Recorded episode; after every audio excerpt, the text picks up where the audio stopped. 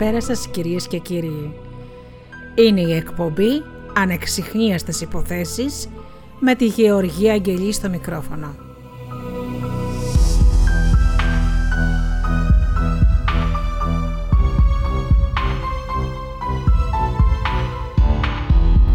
Εγκλήματα που έχουν εξιχνιαστεί ή και ανεξιχνιάστα, εξαφανίσεις ανθρώπων, περίεργα μυστήρια από όλο τον κόσμο.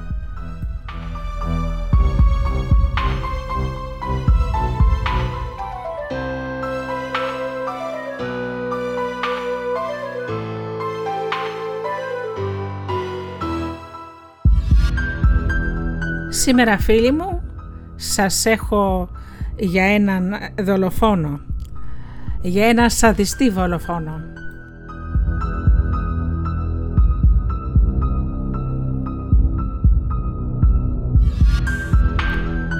Πρόκειται για τον σφαγέα της Θεσσαλονίκης, Μαξ Μέρτεν, αξιωματούχο των ΕΣΕΣ που έθρισε στην κατοχή στη Θεσσαλονίκη.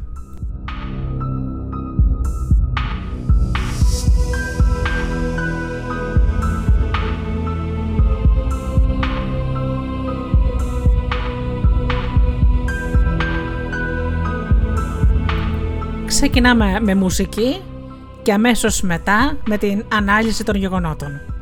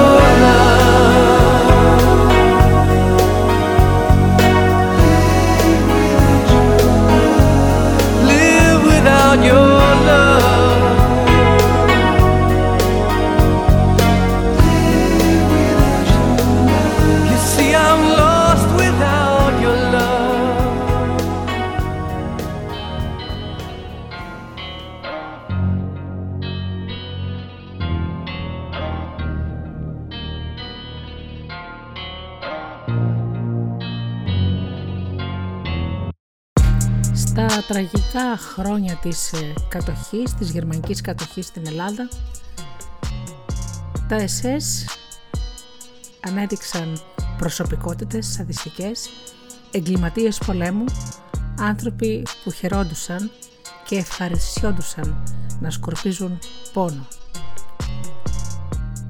Πολλά λοιπόν γνωστά πρόσωπα είχαν βασανίσει Έλληνες και χιλιάδες Εβραίοι πέθαναν στο Auschwitz. Σήμερα όμως θα σας μιλήσω για τον Μαξ Μέρτεν, το σφαγέα της Θεσσαλονίκης. Στις 9 Απριλίου 1941 οι Γερμανοί στρατιώτες μπαίνουν στη Θεσσαλονίκη και μέσα σε λίγη ώρα η σβάστηκα και ματίζει στο Λευκό Πύργο. Έχουν περάσει μόλις τρεις μέρες από την εισβολή των ναζιστικών στρατευμάτων στην Ελλάδα και η είσοδός τους στη συμπρωτεύουσα σηματοδοτεί την έναρξη της μαύρης περίοδου της κατοχής. Ο πραγματικός όλεθρος της νέας κατάστασης όμως ξεκινάει το Φεβρουάριο του 1943 όταν καταφθάνουν στη Θεσσαλονίκη οι λοχαγοί των SS Αλόις Μπρούνερ και Ντίταρ Βισλέντσι. Οι δύο εξωματικοί είχαν εντολή να εφαρμόσουν στην Ελλάδα το σχέδιο του Χίτλερ τελική λύση, την εξόδωση δηλαδή των Εβραίων. Εκείνη την περίοδο, στρατιωτικός διοικητής της Θεσσαλονίκης και Αιγαίου ήταν ο Μαξ Μέρτεν, ο οποίος είχε και την πολιτική ευθύνη ενώ οι δύο λοχαγοί των ΕΣΕΣ εκτελούσαν άνωθεν εντελές. Μέχρι και το τέλος του 1942 οι Εβραίοι στην Ελλάδα δεν είχαν αντιμετωπίσει ιδιαίτερο κίνδυνο από τις γερμανικές αρχές κατοχής. Είχε σημειωθεί ότι σε όλη τη χώρα ζούσαν περίπου 77.000 Εβραίοι, οι περισσότεροι από τους οποίους δηλαδή οι 55.000 περίπου κατοικούσαν στη Θεσσαλονίκη. Η παρουσία τους στην πόλη χρονολογούταν από το, 1000, από το 140 π.Χ. ενώ όταν ο Απόστολος Παύλος ήρθε να διδάξει το χριστιανισμό στη Θεσσαλονίκη, οι Εβραίοι είχαν ήδη μια οργανωμένη κοινότητα. Η λεπτομερής απογραφή των Εβραίων ήταν απαραίτητη για να εκτελεστεί το σχέδιο της εξόντωσής τους. Οι ηγέτες της Ισραηλιτικής κοινότητας με αφέλεια παρέδωσαν στους Γερμανούς τα πλήρη αρχεία του πληθυσμού και έτσι όλοι οι Εβραίοι μπορούσαν πλέον να εντοπιστούν. Αμέσως άρχισε ο δημόσιος στιγματισμός. Κάθε Εβραίος για να κυκλοφορήσει έπρεπε να φορά το περιβραχιόνιο με το κίτρινο αστέρι, με τον αριθμό κάτω από αυτό να αντιστοιχεί στον προσωπικό κωδικό του. Και στα καφενεία, στα εστιατόρια και στους λοιπούς δημόσιους χώρους αναρτήθηκαν πινακίδες με την επιγραφή «Οι Εβραίοι είναι ανεπιθύμητοι». Σύντομα δημιουργήθηκε γκέτο στην πόλη, δηλαδή μια τεράστια ανοιχτή φυλακή. Όταν οι Εβραίοι άρχισαν να ανησυχούν, οι γερμανικές αρχές της κατοχής προσπάθησαν να τους καθησυχάσουν λέγοντάς τους ότι θα τους μεταφέρουν στην Πολωνία όπου δίθεν πρόκειτο να ξεκινήσουν μια νέα ζωή. Οι Γερμανοί δεν είχαν απολύτως κανένα πρόβλημα να πούν οποιοδήποτε ψέμα προκειμένου να παραπλανήσουν και να εξασφαλίσουν τη συνεργασία της εβραϊκής κοινότητας. Από την άλλη, οι Έλληνες χριστιανοί έμειναν αναγκαστικά απλοί παρατηρητές, καθώς βάσει της διαταγής όποιος χριστιανός βοηθούσε ή έκρυβε Εβραίο θα τιμωρούταν αυστηρά. Οι Ναζί πριν εξολοθρεύσουν τους Ισραηλίτες τους υπέβαλαν σε μια σειρά εξευτελισμών όχι μόνο για να διασκεδάσουν με τη θηροειδία τους, αλλά και για να αποδείξουν ότι τα παιδιά του Ισραήλ είναι κατώτερα όντα. Αν κάποιος Εβραίος διασταυρωνόταν με Γερμανό, όφιλε να κατέβει από το πεζοδρόμιο όπου περπατούσε, ενώ δεν έπρεπε να προβάλλει καμία αντίσταση σε οποιοδήποτε χτύπημα, βρισιά ή φτύσιμο δεχόταν. Στην πλατεία Ελευθερίας, οι Γερμανοί υποχρέωσαν τους Εβραίους να κάνουν δημοσίως εξοδοτική γυμναστική, κρατώντας τους σε περίοδο καύσωνα όρθιος περίπου 8 ώρες. Τους ανάγκασαν να συρθούν στο δρόμο, να κάνουν επιτόπια άλματα και τούμπες και όταν κάποιος αντιδρούσε τον χτυπούσαν ανηλέητα. Υπάρχουν φωτογραφίες, ντοκουμέντα που αποδεικνύουν αυτά τα εξευτελιστικά βασανιστήρια. Αρκετοί Εβραίοι πέθαναν σε αυτή τη σκληρή δοκιμασία, η οποία στην πραγματικότητα ήταν ένα ομαδικό βασανιστήριο, ένα καψόνι θανάτου, ώστε να μην τολμήσει κανείς να αντιδράσει στις εντολές της γερμανικής διοίκησης. Χιλιάδες Εβραίοι οδηγήθηκαν σε καταναγκαστικά έργα σε όλη την Ελλάδα.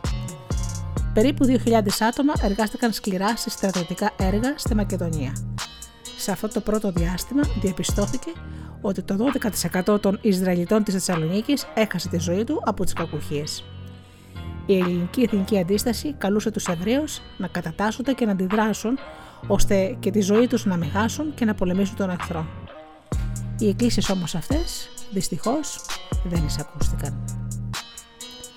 Ο αρχιραβίνος Σβί Κόρετζ ήταν ο θρησκευτικός ηγέτης της εβραϊκής κοινότητας. Άνθρωπος σπάνιας μόρφωσης με σπουδές στη Γερμανία. Ήταν εκείνος που έκανε τις επαφές με τον Μέρτεν. Ο Κόρετ είχε φυλακιστεί στη Γερμανία και επέστρεψε στη Θεσσαλονίκη πριν αρχίσουν οι διωγμοί των Εβραίων το 1943. Όμως, όταν γύρισε, ήταν αλλαγμένος. Κάλεσε τους ομόθρησκους να μείνουν ενωμένοι και υπάκουοι. Τους συγκέντρωσες στη συναγωγή και τους έπεσε να υπομείνουν τις ταπεινώσεις, ενώ παράλληλα τους καθησύχασε για το μέλλον. Προφανώς, εν αγνία του, τους παγίδευσε στη μοιραία πορεία.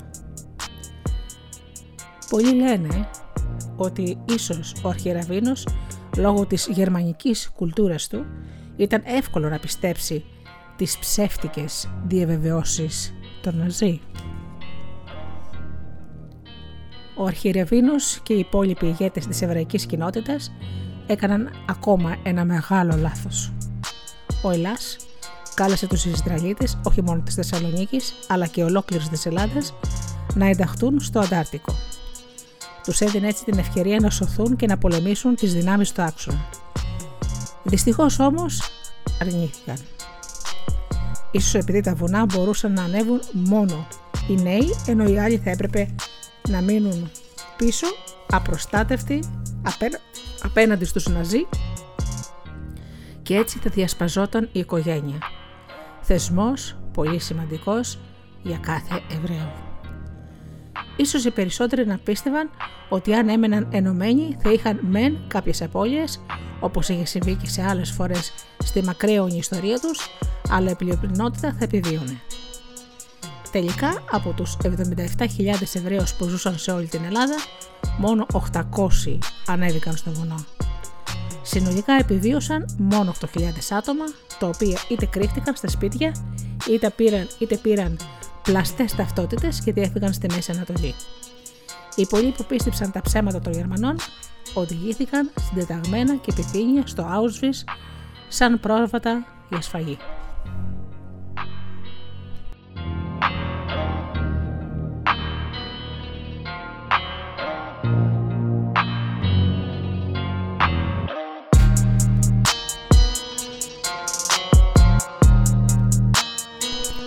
Ο Μαξιμίλιαν Μέρτιν; Ήταν ο εγκέφαλος που οργάνωσε και καθοδήγησε τη μεταφορά των Εβραίων της Θεσσαλονίκης προς τα κραματόρια. Δικηγόρος πριν από τον πόλεμο και μέλος του Ναζιστικού κόμματος, είχε ιδιαίτερες σχέσεις με τον Χίτλερ και έτσι κατάφερε να βρεθεί στην εξασφαλισμένη πολυτέλεια της ακίνδυνης κατοχικής Θεσσαλονίκης και όχι στο φωνικό ανατολικό μέτωπο στη Σοβιετική Ένωση είχε ιδιαίτερη δυναμία στη κλειδί και στο χρήμα, χωρίς ο ίδιος να έχει ποτέ σημαντική περιουσία. Είχαν όμως οι Εβραίοι έμποροι της πόλης. Αντίστακτο καθώς ήταν ο Μέρτεν, έδωσε καταρχήν, καταρχήν εντολή να γκρεμιστεί το εβραϊκό νεκροταφείο και για το σκοπό αυτό, προκειμένου να πάρει την έγγραφη συγκατάθεση της εβραϊκής κοινότητας, άσχησε κάθε μέσο. Θεμητό ή αθέμητο; Το νεκροταφείο είχε ιστορία 500 ετών. Αλλά ο Μέρτεν ήθελε να ξεριζώσει όχι μόνο τον εβραϊκό πληθυσμό από την πόλη, αλλά και την ιστορία του. Αυτός ήταν ένας λόγος για τον οποίο ήθελε την καταστροφή του κημητηρίου. Ο άλλος ήταν η σκύλευση. Τα πολύτιμα μάρμαρα του κημητηρίου μπορούσαν να χρησιμοποιηθούν για να στρωθούν σε άβλιους χώρους να γίνουν πισίνες και να διακοσμηθούν μέρη ψυχαγωγίας Γερμανών αξιωματικών. Ωστόσο, ο Μέρτεν ήταν ιδιαίτερος, ιδιαίτερος επιμελής, αν και ήταν αυτός που έδωσε την εντολή για τις συλλήψεις. Δεν εμφανίστηκε όμως ποτέ ο ίδιος κατά τη διάρκεια των επιχειρήσεων. Αποσίαζε από τα βασανιστήρια, τους εξασταγισμούς και τις δολοφονίες των Εβραίων, ενώ ταυτόχρονα προσπαθούσε να δείξει ότι ενδιαφερόταν να του σώσει. Τελικά διέσωσε μόνο τις περιουσίες τους, αλλά για λογαριασμό του.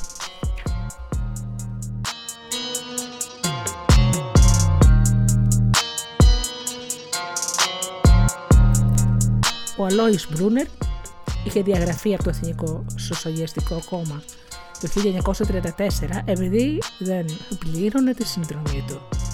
Εντάχθηκε εκ νέου στους Ναζί το 1939 όταν ήταν αδιαφυσβήτητη ηγέτης της Γερμανίας και η πολεμική τους μηχανή ετοιμαζόταν να κυριαρχήσει σε όλη την Ευρώπη.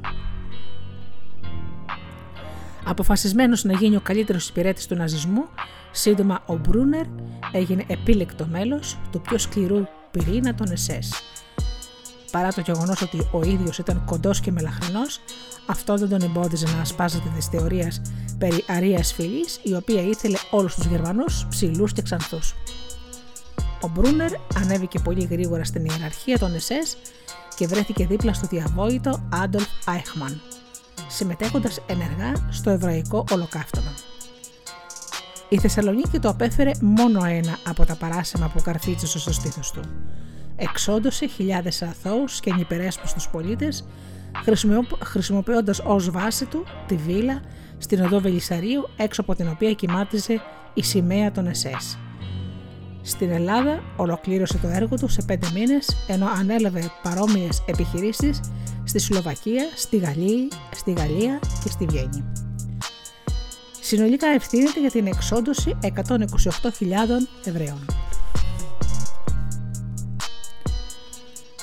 Ο Μπρούνερ και ο συνεργάτης του Βισιλιτσένη διασκέδαζαν σε βάρος των θυμάτων, οργανώνοντας σεξουαλικά όργια και βασανίζοντας οι ίδιοι τους κρατούμενους. Χειριζόταν το μαστίγιο, τη σιδερογροθιά και τα λοιπά εργαλεία βασανισμού με την ίδια ευκολία που χρησιμοποιούσαν τη ξυριστική τους μηχανή. Όταν οι Εβραίοι κρατούμενοι άντεχαν τα βασανιστήρια, ο Μπρούνερ έχανε την υπομονή του και έβγαζε το περίστροφό του. Τοποθετούσε την κάνη στον κρόταφο των θυμάτων και μετρούσε αντίστροφα μέχρι να το αποκαλύψουν που κρύβουν χρυσά νομίσματα ή αντικείμενα αξίας που διέθεταν. Όταν βασάνιζε ένα πατέρα, απειλούσε με όπλο τα παιδιά του. Αν το θύμα ήταν νέος άντρας, απειλούσε με εκτέλεση τους γονείς του. Ο Μπρούνερ δεν είχε κανένα φραγμό και διασκέδαζε αφάνταστα όταν μαστίγωνε ή στραγγάλιζε ο ίδιος τους άτυχους που έπεφταν στα χέρια του.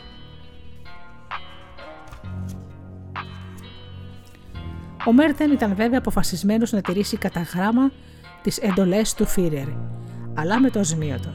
Το σύστημά του ήταν απλό.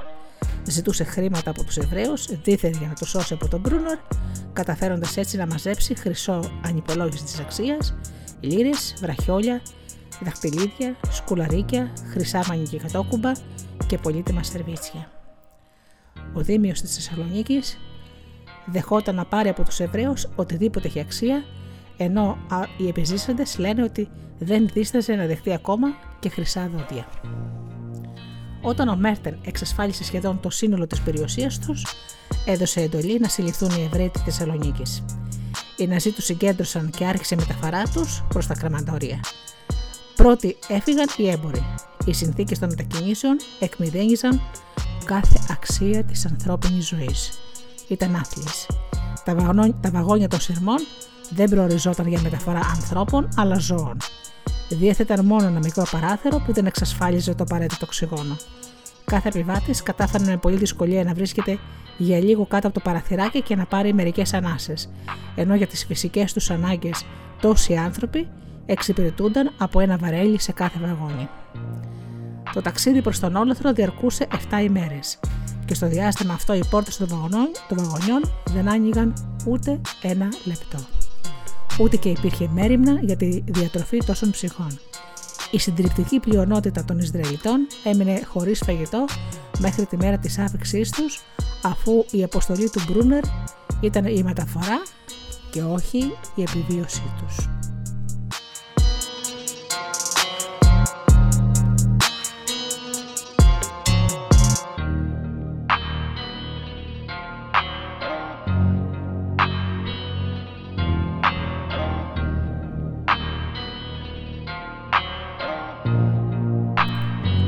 τα είναι ανατριχιαστικά.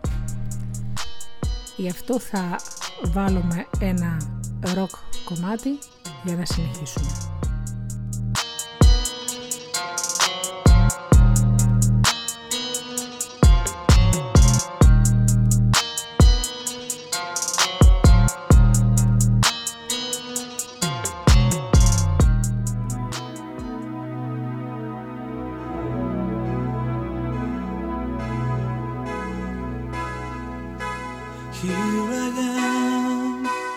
six o'clock in the morning,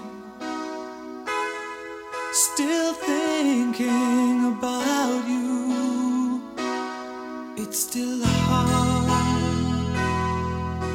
at six o'clock in the morning to sleep without you, and I know.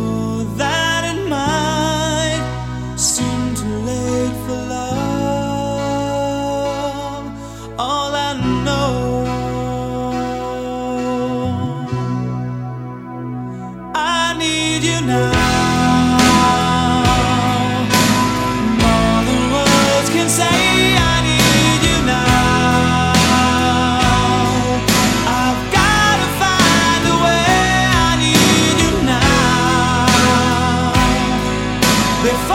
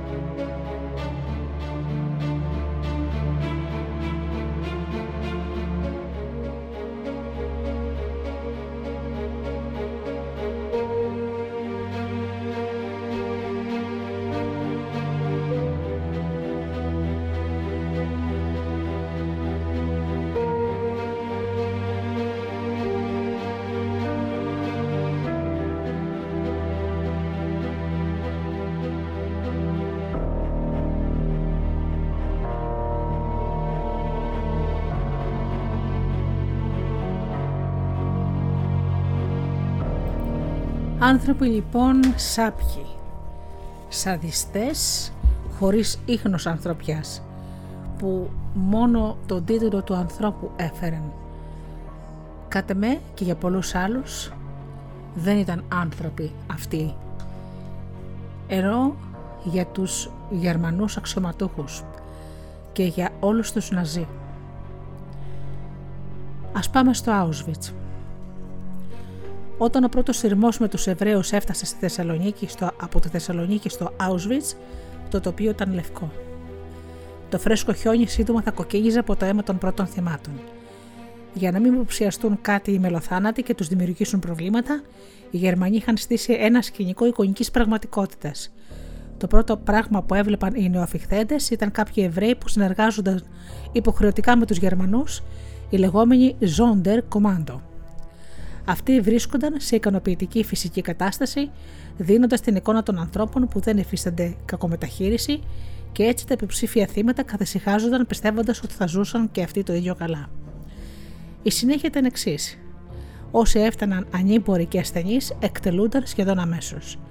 Ακόμη και όσοι δυσκολευόταν απλώς να περπατήσουν, δεχόταν μια σφαίρα στον κρόταφο. Στο επόμενο στάδιο γινόταν ο διαχωρισμός των νέων από τους γέρους, καθώς οι πρώτοι που διατηρούσαν ακόμα και τις δυνάμεις τους προοριζόταν για καταναγκαστικά έργα. Την ώρα της διαλογής ήταν και παρόν ο διαβόητος γιατρός των ΕΣΕΣ, ο σατανικός Δόκτωρ Μέγκελε. Αυτός ξεχώριζε τα δίδυμα παιδιά με πολλή ευγένεια και έλεγε στις μητέρες τους ότι θα τα κρατούσε για να, να μην ταλαιπωρούνται μέχρι οι γονείς τους να τακτοποιηθούν. Στην πραγματικότητα τα άτυχα δίδυμα προοριζόταν για τα φρικτά του γεννητικά πειράματα. Ακόμα υπάρχουν ματερίες ότι χειρουργούσε παιδιά χωρίς συναισθητικό για να διαπιστώσει τα όρια της ανθρώπινης αντοχής και χειρουργούσε αυτά τα παιδιά αφαιρώντας τους όργανα για να δουν αν οι δίδυμοι έχουν όντως κάποια σχέση μεταξύ τους. Και όμως δεν τα σταματούσε εκεί ο Μέγκελε. Έκανε φρικτά βασανιστήρια και σε άλλες κατηγορίες ανθρώπων.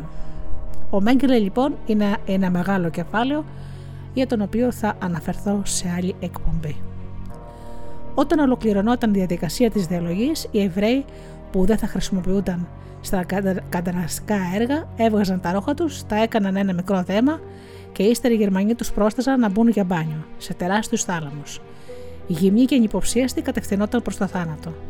Μόλις ο κάθε θάλαμος γέμεζε με θώα θύματα, οι Ναζί διοχέτευαν δηλητηριώδη αέρια από έναν αερογωγό και μέσα σε 20 λεπτά είχαν ξεψυχήσει όλοι. Στη συνέχεια, οι Ζόντερ Κομμάντο τους έβγαζαν και έκαιγαν τα πτώματα. Οι Ζόντερ Κομμάντο κάθε τρεις μήνες πήγαιναν μια βόλτα, από την οποία δεν επέστρεφαν ποτέ. Ήταν πολύ σημαντικοί μάρτυρες για να παραμείνουν ζωντανοί. Όσοι Εβραίοι γλίτωναν για να χρησιμοποιηθούν στα καταναγκαστικά έργα, είχαν την ίδια μοίρα όταν οι βασανιστικοί ρυθμοί τους εξαντλούσαν και θεωρούνταν αντιπαραγωγικοί. Στα στρατόπεδα εργασίας στο Τρίτο Ράιχ κέρδιζε δωρεάν εργατικά χέρια, ενώ οι Εβραίοι έπαιρναν μια μικρή παράταση ζωής μέχρι και αυτοί να ακολουθήσουν στα κρεματόρια την τύχη των πρώτων νεκρών. Οι γυναίκες έκαναν τις πλέον εξαντλητικές εργασίες. Για να μην έχουν γυναικολογικά προβλήματα, οι Ναζί τους έριχναν ειδικό φάρμακο στο πρωινό ρόφημα ώστε να διακόπτεται η εμεινόρια. Η φρίκη ολοκληρωνόταν και κορυφωνόταν όταν οι κοπέλες κατέρεαν από τον αποσυντονισμό του στον οργανισμό τους και την κούραση. Οι δήμοι τους έριχναν απάνω τους πεινασμένα σκυλιά που τις κατασπάραζαν ζωντανές. Ελάχιστοι Εβραίοι από την Ελλάδα επιβίωσαν και αυτοί όσοι, ήταν, όσοι άντεξαν τη σκληρή καταναγκαστική εργασία και συμπτωματικά βρέθηκαν ζωντανοί όταν προελάβνοντες οι Ρώσοι μπήκαν στο Auschwitz. Δεν ξεπερνούσαν τις 2000. Το 1946 η Διασυμμαχική Επιτροπή Ελέγχου είχε ρωτήσει τις ελληνικές αρχές αν επιθυμούσαν την έκδοση του Μαξ Μέρτεν για εγκλήματα πολέμου και η απάντηση τότε της ελληνικής κυβέρνησης ήταν αρνητική. Διευκρίνησαν μάλιστα ότι ο Γερμανός δικηγόρος δεν καταζητείται διότι είχε βοηθήσει τους Εβραίους της Θεσσαλονίκης. Αν είναι δυνατόν. Λίγοι είχαν πληροφορηθεί τότε την απάντηση, αλλά ακόμη και αυτοί είχαν δείξει διαφορία καθώς εκείνη την εξαιρετικά ταραγμένη περίοδο η χώρα είχε ήδη μπει στην τροχιά του εμφύλιου. Έτσι, ο χιτλερικός εγκληματίας παραδόθηκε στην κοινωνία καθαρός, με λευκό ποινικό μητρό και για αρκετά χρόνια δεν είχε κανένα πρόβλημα να επισκέπτεται νόμιμα την Ελλάδα, κάτι που έκανε συχνά.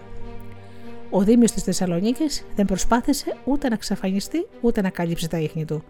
Αντίθετα, μάλιστα, επιδίωκε να καλλιεργεί την εντύπωση ότι έσωσε όσους Εβραίους μπορούσε. Ο Σφαγέα αυτοπροβαλόταν ως ευεργέτης. Το 1957 ο Μέρτεν εμφανίστηκε σε δικαστήριο εγκληματιών πολέμου για να υπερασπιστεί τον Άρθρον Μάισνερ. Αυτός ήταν Έλληνας υπήκοος, απόγονος γερμανικής οικογένειας που έχει έρθει στην Ελλάδα με τον βασιλιά Όθωνα. Ξεπλήρωσε τη χώρα του συνεργαζόμενος με τους κατακτητές της. Η δικαιοσύνη θα αποφάσιζε την τύχη του. Τη στιγμή που ο Μαξ Μέρτεν προέρχεται για να καταθέσει, τότε ο αντισαγγελέας του Αρίου Πάγου, διευθυντής του Γραφείου Διώξεως Εγκληματιών Πολέμου, Ανδρέας Τούσης, αναγνωρίζει στο πρόσωπό του τον Δήμητρο Θεσσαλονίκης και ψύχρεμα καλεί τις αρχές να τον συλλάβουν ώστε να λογοδοτήσει για τα εγκλήματά του. Ο Γερμανός, θρασίτατα, απορεί δια την δίωξη και προσθέτει μάλιστα με νόημα ότι συναντήθηκαν με παλαιούς φίλους, ορισμένοι εκ των οποίων κατέχουν ψηλές θέσεις. Με αυτή τη φράση έστειλε μηνύματα που η κοινή γνώμη δεν μπορούσε ακόμα να αποδικοποιήσει. Ο πρώην στρατιωτικός διοικητής τη Θεσσαλονίκης των Γερμανικών Δυνάμεων Κατοχής οδηγείται στις φυλακές Αβέροφ, όπου η ελληνική πολιτεία τον φιλοξενεί όσο καλύτερα μπορεί, παρέχοντάς του μάλιστα και γραφείο με γραφομηχανή και αξιοπρεπέστατη μεταχείριση την ώρα που οι αντάρτες, οι οποίοι λίγα χρόνια πριν τον πολεμούσαν, ξεκουράζονταν στα ξερονίσια. Στην ίδια φυλακή κρατούσαν κάτω από άθλιες συνθήκες ο άνθρωπος που κατέβασε την εζεστική σημαία από την Ακρόπολη, ο Μανώλης Γλέζος. Στις 11 Φεβρουαρίου του 1959 ο Μέρντεν κάθεται επιτέλους στο εδόλιο του Ειδικού Δικαστηρίου Εγκληματιών Πολέμου κατηγορούμενος επιπλέον για θάνατο περίπου 700 χριστιανών Ελλήνων αλλά για το θέμα αυτό το δικαστήριο κηρύσσεται αναρμόδιο. Έτσι ο Μέρντεν δικάζεται μόνο για την εξολόθρευση των Εβραίων με τα επιζήσαντα θύματα του να το παρευρίσκονται στο δικαστήριο και να του φωνάζουν «κακούργε καταραμένε» καθώς ο δημιός τους προέρχεται για να δικαστεί. Σύμφωνα με τα δημοσιεύματα της εποχής ήταν χαμογελαστός και είχε ύφος θριαμβευτή. Ο Ισαάκ Αρούχ ήταν ανάμεσα σε εκείνους που ο Μέρντεν έστειλε σε στρατόπεδα εξόντωσης, όμως στο τέλος του πολέμου τον βρήκε ζωντανό. Η κατάθεσή του στο δικαστήριο ήταν συγκλονιστική. Τη βραδιά που φτάσαμε στο στρατόπεδο, διάβαζα εφημερίδα με το φως του φωγάρου του κρεματορίου, που ήταν ένα χιλιόμετρο μακριά. Πού να ήξερα ότι εκείνο το φως που έλαμπε ήταν από τα κρέατα των παιδιών μου. Ο Μέρτεν άκουγε όλους τους μάρτυρες κατηγορίας χωρίς αντιδρά δηλώνοντας αθώος ενώ επαναλάμβανε στερεότυπα ότι ήταν υποχρεωμένος να εκτελέσει τις αντολές των ανωτέρων του.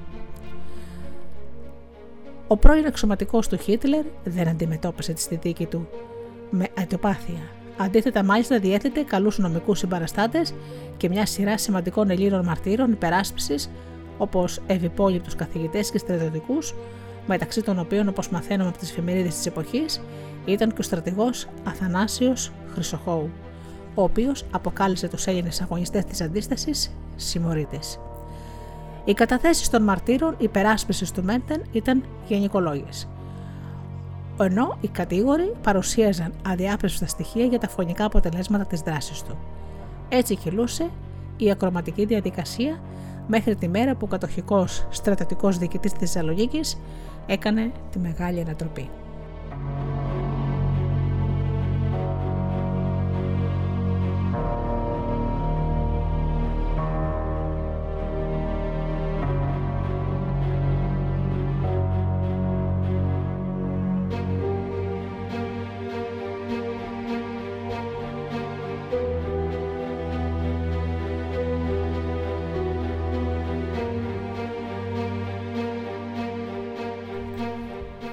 Ο Μέρτεν είδε ότι το παιχνίδι χάνεται, ζήτησε να καταθέσει ένας εκ πρώτης όψεως άσχετος μάρτυρας.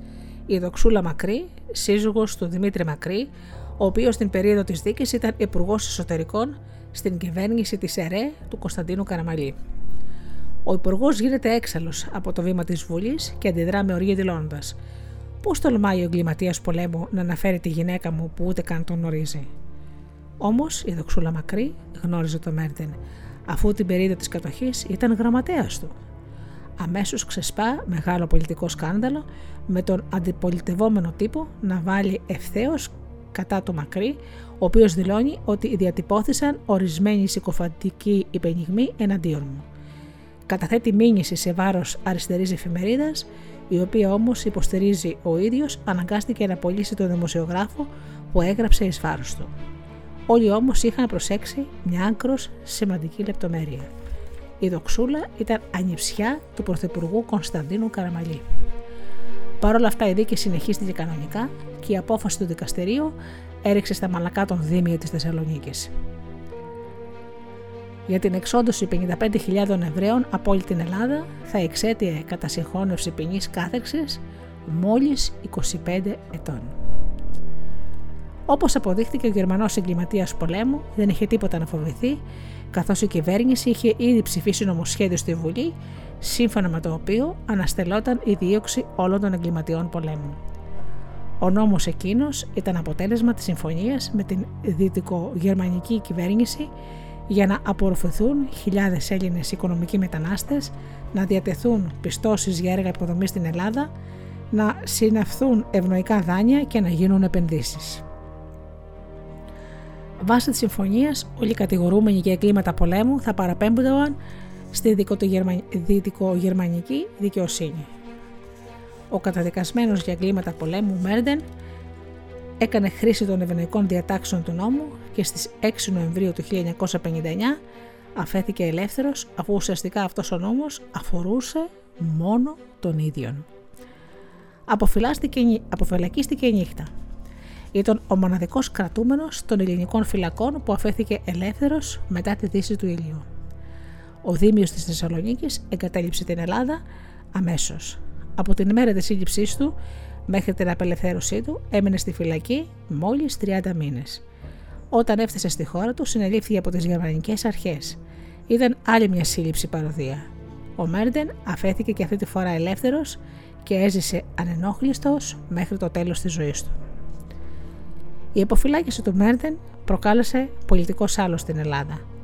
Άλλωστε φρόντισε και ο ίδιος γι' αυτό όταν το 1960 μίλησε σε γερμανικό περιοδικό Spiegel για τον τότε Έλληνα Πρωθυπουργό Κωνσταντίνο Καραμαλή. Στις δηλώσεις του, ο Μέρντεν ισχυριζόταν ότι την περίοδο της κατοχής ο μετέπειτα Έλληνας Πρωθυπουργός και η ανιψιά του Τοξούλο Μακρύ και ο σύζυγός της Δημήτρης συνεργάστηκαν με τις γερμανικές αρχές παίρνοντας ω ανταμοιβή ένα αποθηκευτικό χώρο που ανήκε σε εκτοπισμένο Εβραίο της πόλης. Η αξία του κίνητου προσδιοριζόταν περίπου στις 15.000 χρυσές λίδες. Μετά το δημοσίευμα, ο δημοσιογράφος Βάσος Μαθιόπουλος συναντά τον Μέρντεν και αυτός του δείχνει ένα άλμπορ με φωτογραφίες από την κατοχή, σε μια από τις οποίες υπάρχει η εξής αφιέρωση. Προς τον προϊστάμενό μου, δόκτορα Μαξ Μέρντεν με ευγνωμοσύνη, δοξούλα Λεοντίδη το πατρικό της μακρύ. Ο Γερμανός εγκληματίας πολέμου ισχυρίζεται ότι οι τρεις δίθεν συνεργάτες του έδιναν πληροφορίες σχετικά με γέφυρες που σχεδίαζαν να ανατινάξουν εντεστασιακοί, το αποκάλυπταν μυστικά των ανταρτών και των συμμάχων, αλλά το παρήχαν επίσης πληροφορώσει για άλλα θέματα, για τα οποία όμως δεν έδωσε διευκρινήσεις. Ωστόσο, δεν εξήγησε πως ένας άσεμος τότε δικηγόρος, όπως ήταν στην κατοχή ο Κωνσταντίνος Καραμαλής, και μια σταμπαρεσμένη γραμματέα όπως ήταν η Δοξούλα, ήξεραν τόσα μυστικά της αντίστασης, τα οποία δεν κατάφεραν να γνωρίζουν οι πανίσχυρες υπηρεσίες των Ναζί. Πάντως ο Μέρντεν είχε πετύχει το στόχο του, αφού στην Ελληνική Βουλή ξέσπασε μεγάλο σκάνδαλο. Τα κόμματα της αντιπολίτευσης και ο Γιώργο Παπανδρέου ζητούσαν την παρέτηση της κυβέρνησης Καραμαλή με εφημερίδες της αντιπολίτευσης να διατυπώνουν με επιμονή το ερώτημα: Γιατί ο Πρωθυπουργός δεν επέβαλε μήνυση κατά του Μέρντεν στην Πράβδα, το επίσημο δημοσιογραφικό όργανο της Κομμουνιστικής Σοβιετικής Ένωσης, δημοσιεύεται άρθρο σχετικά με την υπόθεση. Ο συντάκτης ζητάει την παρέτηση των θηγέντων Ελλήνων πολιτικών και την εκδίκαση της υπόθεσης στη Δυτική Γερμανία. Η αριστερά θεωρείται υπεύθυνη για αυτή την διαπόμπευση της ελληνικής κυβέρνησης και στη Βουλή εξελίσσεται μια θυελώδης συνεδρίαση. Ο βουλευτής Ηλίας Τσιριμόκο απευθύνεται δημοσίως στον Υπουργό Εσωτερικών λέγοντας: Μακρύ, λερώνετε το αξίωμά σας, παρετηθείτε. Οι βουλευτές του κυβερνητικού κόμματος από τη μια και από την άλλη της ΕΔΑ έρχονται στα χέρια. Επί 20 λεπτά ανταλλάσσονται γροθιές, εξφερδονίζονται αντικείμενα, πετάγονται χαρτοφύλακες και σπάνε έδρανα. Ακούγονται βαριέ ύβρι μέχρι τελικά η φρουρά να καταφέρει να χωρίσει τους συμπλακιόμενους. Νικητές του αμοιβαίου ξυλοκοπήματος ανακηρύσσονται οι βουλευτές της ΕΔΑ αφού βγήκαν αλόβητοι ενώ ένας συνάδελφός τους της ΕΡΕ τραυματίστηκε ελαφρά. Οι Δυτικογερμανοί αρθογράφοι κάνουν ό,τι και οι Σοβιετικοί ρωτούν γιατί η ελληνική κυβέρνηση δεν ξεκινά δικαστικό αγώνα στη Δυτική Γερμανία για τη δικαίωση των στελεχών της, αλλά παρά τις πιέσεις, οι Έλληνες πολιτικοί που εμπλέκονται στην υπόθεση δεν καταθέτουν μήνυση. Αντίθετα, κινείται δικαστικά ο Μέρτεν. Μηνύει τη δοξούλα μακρύ για ψευδορκία και απειλεί ότι θα μηνύσει και τον Κωνσταντίνο Καραμαλή, κάτι που τελικά δεν έκανε. Εκείνο που έκανε η ελληνική κυβέρνηση ήταν να δώσει στη δημοσιότητα έγγραφα που αποδείκνυαν ότι ο περίφημος αποδικευτικό χώρος, στον οποίο υποτίθεται ότι τον είχαν πάρει ως αντάλλαγμα οι δίθεν συνεργάτες του Μέρτεν, είχε δοθεί σε δύο γυναίκες που δεν είχαν απολύτως καμία σχέση με την οικογένεια του Πρωθυπουργού. Τα έγγραφα εκείνα έφεραν την υπογραφή του Μέρτεν.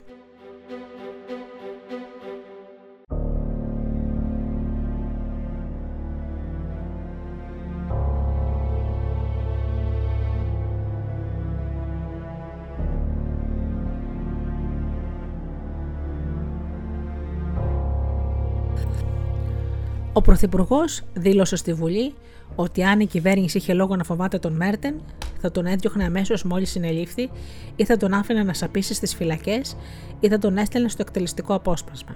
Ο Πρωθυπουργός, μέσω των βουλευτών της ΕΡΕ, τόνισε ότι κατά τη διάρκεια της κατοχής δεν βρέθηκε ούτε μία μέρα στη Θεσσαλονίκη ισχυρισμό που δεν διέψευσε ούτε ένας κάτοικος της πόλης.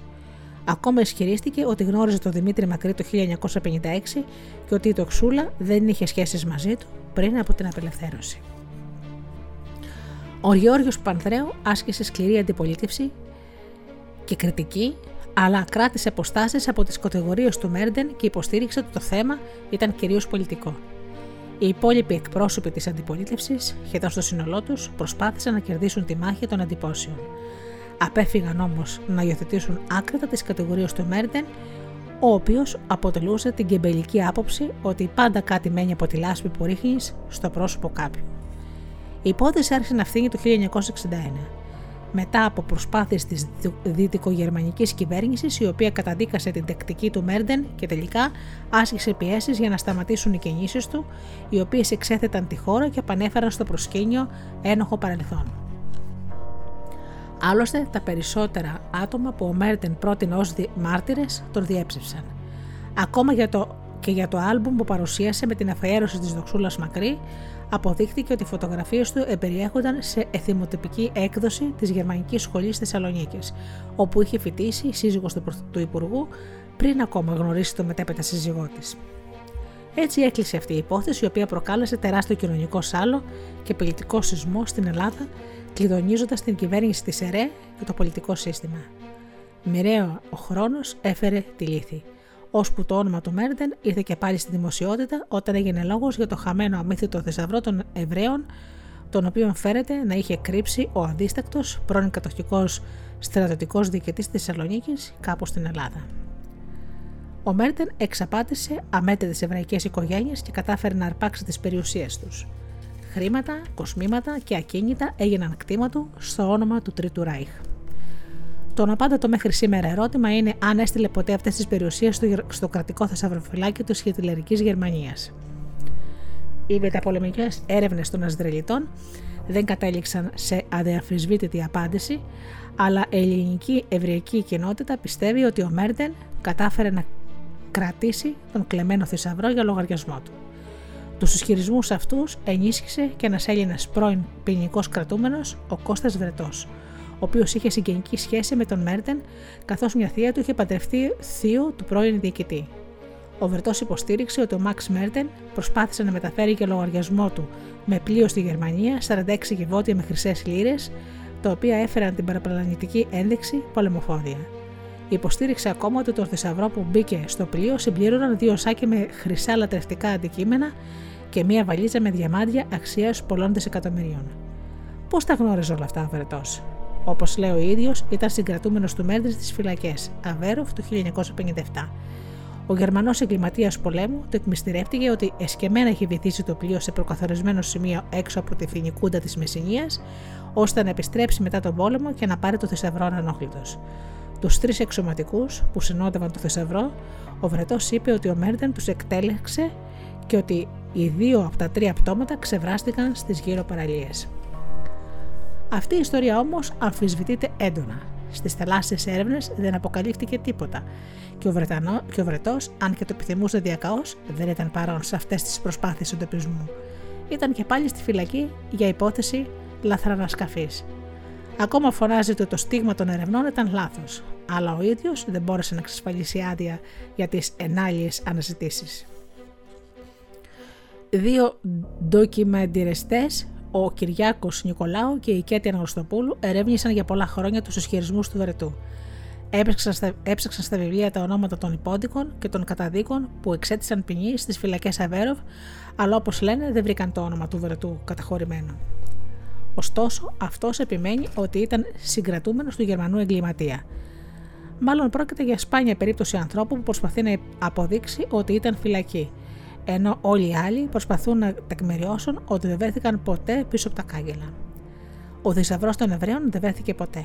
Υπάρχει ή όχι; Το ερώτημα παραμένει αναπάντητο.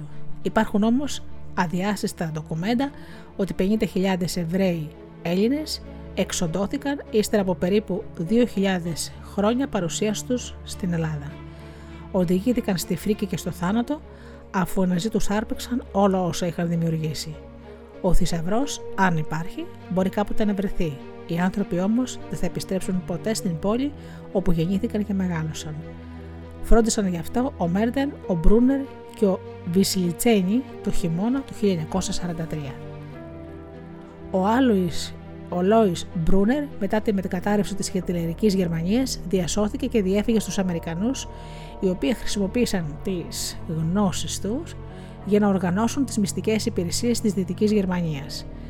Στη συνέχεια περιπλανήθηκε στη Λατινική Αμερική και τελικά βρήκε άσυλο στη Συρία του Άσαντ. Οι Ισραηλοί τον κυνήγησαν ασταμάτητα και τον τον εντόπισαν η περίφημη Μοσάντ, του έστειλε βόμβα μες στο ταχυδρομείο. Επέζησε με μερικά δάχτυλα κροτηριασμένα. Πολλοί πιστεύουν ότι τουλάχιστον μέχρι το 2005 ζούσε ελεύθερος αν και παρέμενε επικηρυγμένος.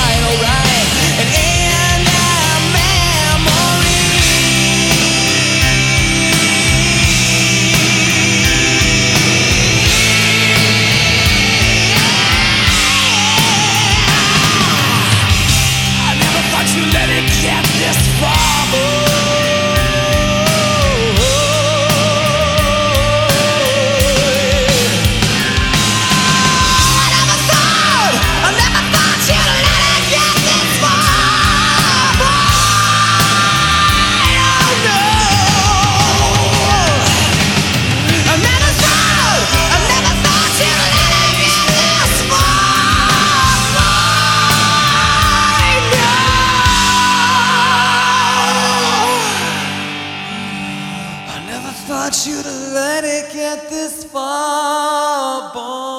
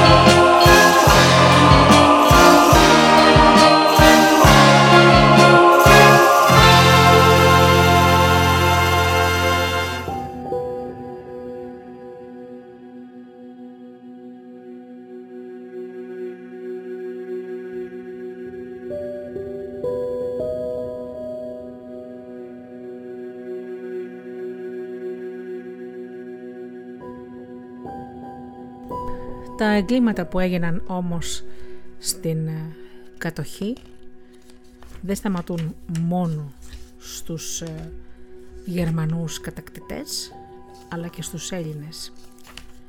Στους Έλληνες που βρήκαν έφορο έδαφος για να κερδίσουν χρήματα και αναφέρομαι στους Μαυραγορείτες. Οι Μαυραγορείτες λοιπόν στην κατοχή ήταν άνθρωποι που κέρδισαν πολλά χρήματα διότι είχαν τρόφιμα και αγόραζαν χρυσαφικά έως και ακίνητα για ένα σακί αλεύρι ή λίγο λάδι. Και όλο ξεκινάνα το Νοέμβριο του 1941. Όταν η πείνα θέριζε τον ελληνικό λαό, ο δοσύλλογος πρωθυπουργός στρατηγός Γεώργιος Τσολάκογλου μπαίνει οργισμένος στο μέγαρο της οδού Κοραή 3, όπου η αστυνομία είχε ήδη συλλάβει τέσσερις μαυραγωρίτε και καταμετρά τα αποθηκευμένα τροφιμά τους. Ο πρώην στρατιωτικός τους ρωτάει: Γιατί το κάνατε αυτό, για να ζήσουμε, το απαντά ένας μαυραγωρίτης; Και οι άλλοι να πεθάνουν, φωνάζει έξυπνο ο Τσολάκογλου. Ένας από τους μαυραγωρίτες είναι δικηγόρος και με έντονο ύφος ζητάει από τους αστυνομικούς να γίνει λεπτομερής καταμέτρηση και καταγραφή των προϊόντων που θα κατάσχονταν. Παλιάνθρωποι, δεν υποφέρεστε πια, λέει εκτός σε αυτό ο Τσολάκογλου και ρίχνει μενόμενος μια, σφε... μια σφαλιάρα στον ένα από τους μαυρογορίτες. Οι υπόλοιποι ζαρόλουν, αλλά δεν γλιτώνουν. Τους χτυπάει και αυτού με σφαλιάρες και κλωτσιές και τους βρίζει οργισμένου. Αν το ήταν δυνατόν, εκείνη τη στιγμή θα ήθελε να τους βγάλει όλο το αίμα του λαού που είχαν πιει με τις καλωστημένες επιχειρήσεις τους. Η καταμέτρηση στην οδό Κοραϊτρία έδειξε ότι στην αποθήκη των μαυρογορητών βρέθηκαν 167 κουτιά τσιγάρα, 17 βαρέλια ντομάτα, 17 δοχεία πετρέλαιο, 250 οκάτες κρέας και διάφορες άλλες ποσότητες κυπευτικών, πατάτες, μακαρόνια, ζάχαρη, όσπρια κλπ. Δηλαδή ένα κανονικό μίνι μάρκετ της εποχής. Τελικά οι αστυνομικοί βγάζουν τους μαυρογόρετες από τα χέρια του δοτού πρωθυπουργού και τους πρόχνουν στον δρόμο με βρισιές. Ο κόσμος που έχει μαζευτεί έξω ξεσπάει σε αποδοκιμασίες και χειροκρατεί τους αστυνομικούς, αφού και το λόιμα βραγωρίτε ήταν εξίσου μεσητοί με τους κατακτητές. Την ώρα που ο καταρχικό ηγέτης έδερνε τους συλληφθέντες, χτυπάει το τηλέφωνο στην αποθήκη των μαυρογορητών. Ο Τσολάκουλου το σηκώνει εκνευρισμένος και ρωτάει: Ποιος είναι, Ομιλείται με πόρτο ράφτη, ενημερώνει το τηλεφωνικό κέντρο και κάνει τη σύνδεση. Γεια σας, είμαι ο καπετάνιος. Έφερα πολλά τρόφιμα, αλλά δεν ξέρω πού να γυροβολήσω για να τα πάρετε. Ακούγεται ο συνομιλητής από την άλλη άκρη. Περίμενε, λέει, σου δίνω το Φιλιππίδι, το απαντά ο Τσολάκογλου, και δίνει το ακουστικό σε έναν από τους μαυραγωρίτε, ο οποίος έντρομος του λέει να αγκυροβολήσει στη σκάλα οροπού. Τα υπόλοιπα ήταν δουλειά των χωροφυλάκων που συνέλαβαν τον καπετάνιο και κατάσχεσαν τα τρόφιμα. Την επόμενη μέρα οι εφημερίδες γράφουν ότι ο Πρωθυπουργός ενεργεί ξυλοκοπεί ιδιοχείρο τεσσάρας ασυνείδητος εκμεταλλευτάς. Οι αστυνομικές αρχές εξάρθρωσαν τρεις συμμορίες και συνέλαβαν 16 βαβραγωρίτε. Αυτό το θάνατος στους βαβραγωρίτε. Αυτό ήταν το σύστημα του Τσολάκογλου, ο οποίος κίνησε σταυροφορία εναντίον των αδίστακτων μαυραγορητών. Κάλεσε, κάλεσε μάλιστα τους πολίτες να μην διστάζουν και να τους καταγγείλουν ακόμα και στο γερμανικό στρατό κατοχής γιατί με τη δράση των επιβουλεύονται την ύπαρξη του ελληνικού λαού. Για να κατανοήσουμε τι θεωρούνταν στις πρώτες μέρες της κατοχής Μαύρη Αγορά, χρειάζονται μερικά παραδείγματα. Το 1941 ο παραγωγός πουλούσε τα σίκα 100 δραχμές στην ΟΚΑ και ο μαρογόριτη 400. Οι πατάτες κόστιζαν 50 δραχμές στο χωράφι και 350 δραχμές στην παράνομη αγορά. Το λάδι ξεκινούσε από τη Μυτιλίνη προς 50 δραχμές στην ΟΚΑ και η τελική τιμή πώλησης ήταν 200 δραχμές. Ωστόσο, πολύ σύντομα οι τιμές θα εκτοξευτούν στα ύψη, καθώς ο κατοχικό πληθωρισμός θα ανάγκασε τους καταναλωτές να έχουν στα χέρια τους δισεκατομμύρια που δεν άξιζαν ούτε ένα αυγό. Ο πόλεμος της μαύρης αγοράς είχε ανάψει για τα καλά. Ή θα πέθαινε ο λαός ή οι αδίστακτοι μαυραγωρίτε, οι οποίοι πουλούσαν ακόμα και τα σχελιά για αρνάγια γάλακτος. Η κυβέρνηση Τσολάκογλου προσπάθησε να τους αντιμετωπίσει, αλλά για τους έμπορους της μαύρης αγοράς ίσχυε ότι και για τα εμπορεύματά τους. Κακό σκυλί ψόφο δεν είχε. Το Υπουργείο Δημόσιας Τάξης δημοσίευε καταλόγους με τις ποσότητες τροφίμων που κάθε οικογενειάρχης δικαιούταν να έχει στο σπίτι του. Όποιος διέθετε παραπάνω από τα προβλεπόμενα όρια θεωρούταν μαυραγωρίτη. Ο κατοχικός πρωθυπουργός είχε βρεθεί εσκεμμένα στην οδό Κοραϊτρία ώστε να τρομοκρατήσει τους Μαυραγωρίτε και να στείλει μήνυμα της άμεσης κινητοποίησης στην αστυνομία για τη δικαιοσύνη.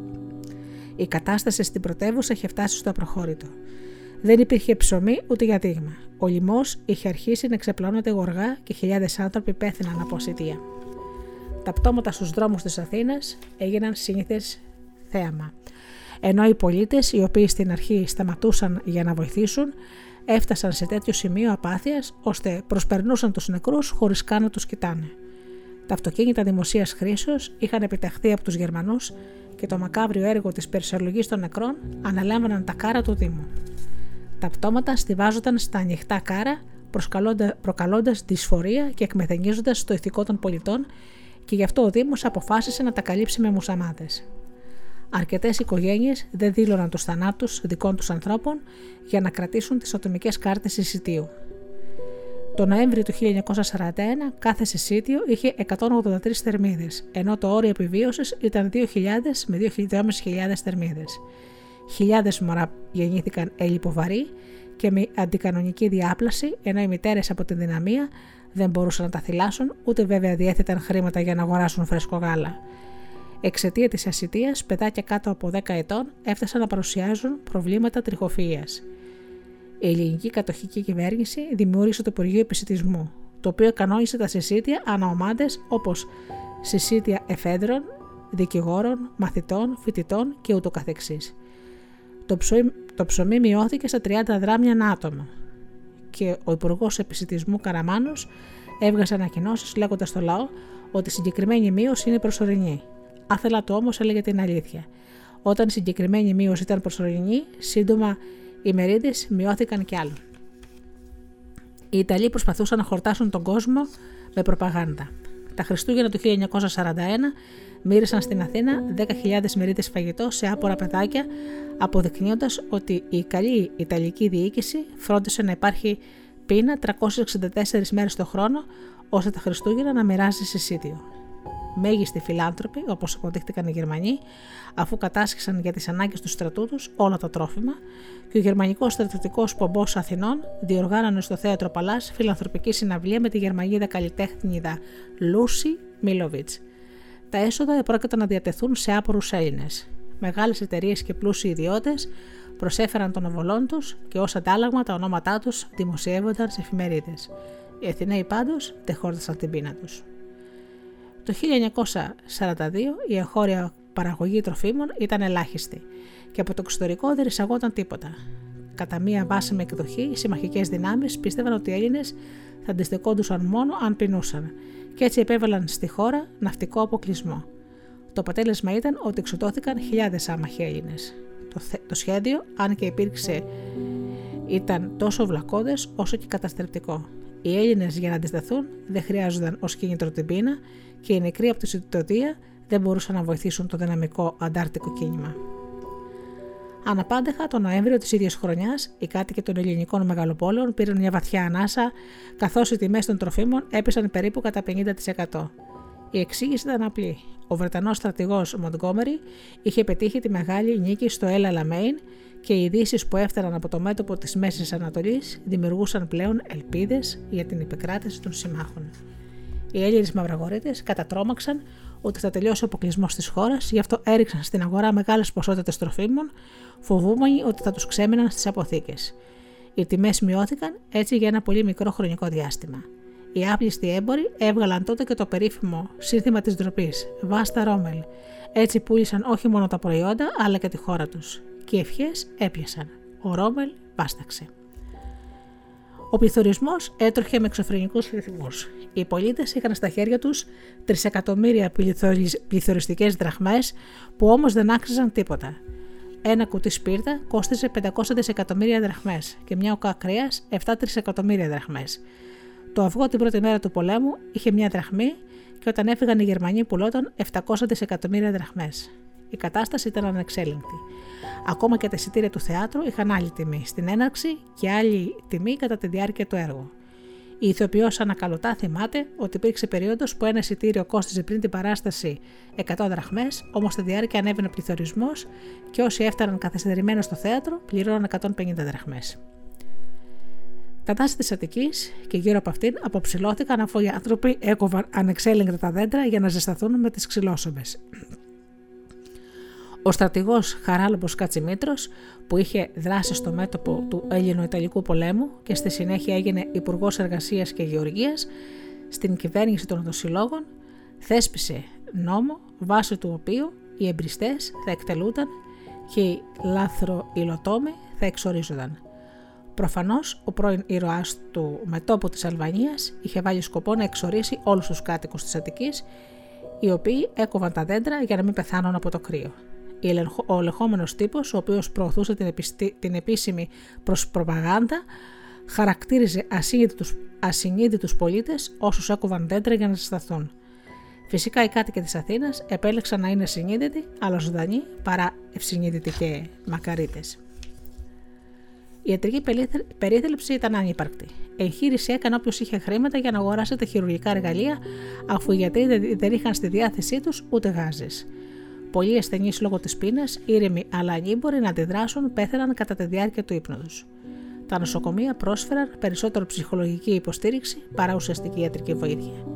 Το σαπούνι, απαραίτητο είδος στην καθημερινή φροντίδα, βρισκόταν μόνο στη μαύρη αγορά και όσοι είχαν χρήματα προτιμούσαν να τα διαθέσουν για τρόφιμα παρά για είδη προσωπικής υγιεινής. Έτσι οι ψήρες στα κεφάλια των Αθηναίων πολλαπλασιαζόντουσαν με ραγδαίο ρυθμό, εξασθενώντας περισσότερο τον πεινασμένο πληθυσμό της πρωτεύουσας. Η ελονοσία θέριζε και περισσότερα από 200.000 άτομα προσβλήθηκαν από φυματίωση, ενώ τα κρούσματα τύφου τρομοκρατούσαν ακόμα πιο πολύ τους απροστάτευτους πολίτες, οι οποίοι δεν είχαν κανένα τρόπο να αντιδράσουν. Η πάταξη της μαύρης αγοράς έγινε θέμα ύψης της σημασίας για την κατοχική κυβέρνηση των δοσύλλογων. Πρώτον, γιατί κινδύνευε άμεσα να εμφανιστεί όλος ο αστικός πληθυσμός, και δεύτερον, γιατί οι κακουχίες οδήγησαν τους άντρες στο βουνό. Εκεί έβρισκαν κάποια τροφή και εθνική αξιοπρέπεια, στελεχώνοντας τις τάξεις του Αντάρτικου. Από τις πρώτες μέρες φάνηκε ότι οι στρατοί κατοχής είχαν κάκιστη επιμελητία. Η κινητή τακτική ε, των Γερμανών έλεγε ότι δεν ήταν απαραίτητο να ανεφοδιάζεται ο στρατός από τη Γερμανία. Κάθε κατακτημένη χώρα όφιλε βάσει της ναζιστικής συλλογικής να παράγει την απαραίτητη τροφή του γερμανικού στρατού και μόνο ότι περίσσευε θα προοριζόταν για τους κατακτημένους. Η πείνα έκανε πρώτα την εμφάνισή της στην Αθήνα, αλλά όταν ήρθαν να άρχισαν να επιτάσσονται τα ρογαρτικά προϊόντα, άρχισε να πενάει και η περιφέρεια. Το καλοκαίρι του 1941, σε κάποιες επαρχιακές πόλεις, οι αγρότες αρνήθηκαν να παραδώσουν τα προϊόντα της γης τους στην κατοχική κυβέρνηση και σημειώθηκαν επεισόδια. Οι αρχές προσπάθησαν να καθησυχάσουν τους αγρότες, ξεγελώντας τους με κάποιες έκτακτες αποστολές τροφίμων και έστειλαν στο στρατηγό Καβάκο να επιβλέψει τη συγκέντρωσή του με τη σαφή εντολή να μην διαφύγει καμία ποσότητα. Ο Τσολάκογλου προσπάθησε να αντιμετωπίσει τα, τα μεικτά κυκλώματα στα οποία συμμετείχαν οι Έλληνες, οι Ιταλοί και οι Γερμανοί. Με τους κατακτητές δεν μπορούσε να τα βάλει, αφού απλώς ήταν οργανό τους. Άλλωστε, η ανεκδιήγητη τελική διοίκηση ήταν από τους κορυφαίους μαυρογορείτε, διότι εμπορευόταν τα τρόφιμα του στρατού και εκμάβλιζε Έλληνες εμπόρους και Ιταλούς στρατιώτες. Έτσι, οι προσπάθειες του Τσολάκογλου επικεντρώθηκαν μόνο στους Έλληνες μαυραγωρίτε. Έγιναν πολλές συλλήψεις ανώτερων δημοσίων υπαλλήλων, οι οποίοι είχαν οργανωθεί σε κυκλώματα λαθρεμπορία και μεταξύ αυτών πολλοί επίρρηκοι αστυνομικοί που κερδοσκοπούσαν εις βάρος των πολιτών. Ο κατοχικός πρωθυπουργός άνοιξε επίσης πόλεμο και με τους ελάχιστους πλουσίους της εποχής για τους οποίους έλεγε σε ανακοίνωση. Οι πλούσιοι δια να δικαιολογηθώσει έναντι του περιβάλλοντό των, και έναντι των απόρων, ευρίσκωση ως πρόχειρον μέσο να συκοφαντώσει την κυβέρνηση ως μαυραγορήτικη, ενώ αυτή πλουτίζωση σε αντίθεση με τους υπουργούς, οι οποίοι αγωνίζονται για την καταπολέμηση της ακρίβειας, της μαύρης αγοράς και για την προκοπή του λαού. Το κείμενό του κλείνει με μια δικαιολογημένη αγωνία του ως κορυφαίο συνεργάτη των Γερμανών. Η ιστορία θα με κρίνει. Ο λαός θα αναγνωρίσει τις ευγενείς προθέσεις μου. Καθημερινά εφημερίδες δημοσίευαν ειδήσεις για συλλήψεις εμπόρων της μαύρης αγοράς. Τα ημερήσια φύλλα 2 Δεκεμβρίου του 1941 γράφουν ότι ανακαλύφθηκε μυστικό εργοστάσιο ενοπνευματοδών ποτών. Το εργοστάσιο αυτό ανήκει στου πυραιοί βιομηχάνου αδερφούς μεταξά. Διευκρινίζει το ρεπορτάζ των ημερών, βασισμένο βέβαια στα στοιχεία που έδινε η αστυνομία.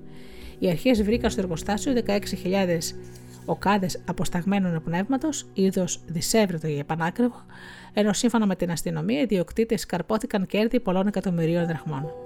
Μέχρι τα μέσα του Δεκεμβρίου είχαν συλληφθεί περισσότεροι από χίλιοι μαυρογορείτε σε Αθήνα και Περιά, αλλά η μεγαλύτερη επιτυχία τουλάχιστον, σύμφωνα με τον τρόπο που την παρουσίαζε ο ελεγχόμενος τόπος, ο ελεγχόμενος τύπος, ήταν η σύλληψη των εμπόρων Βλαχούτσικου, Ζωναρά και Τσακουρά.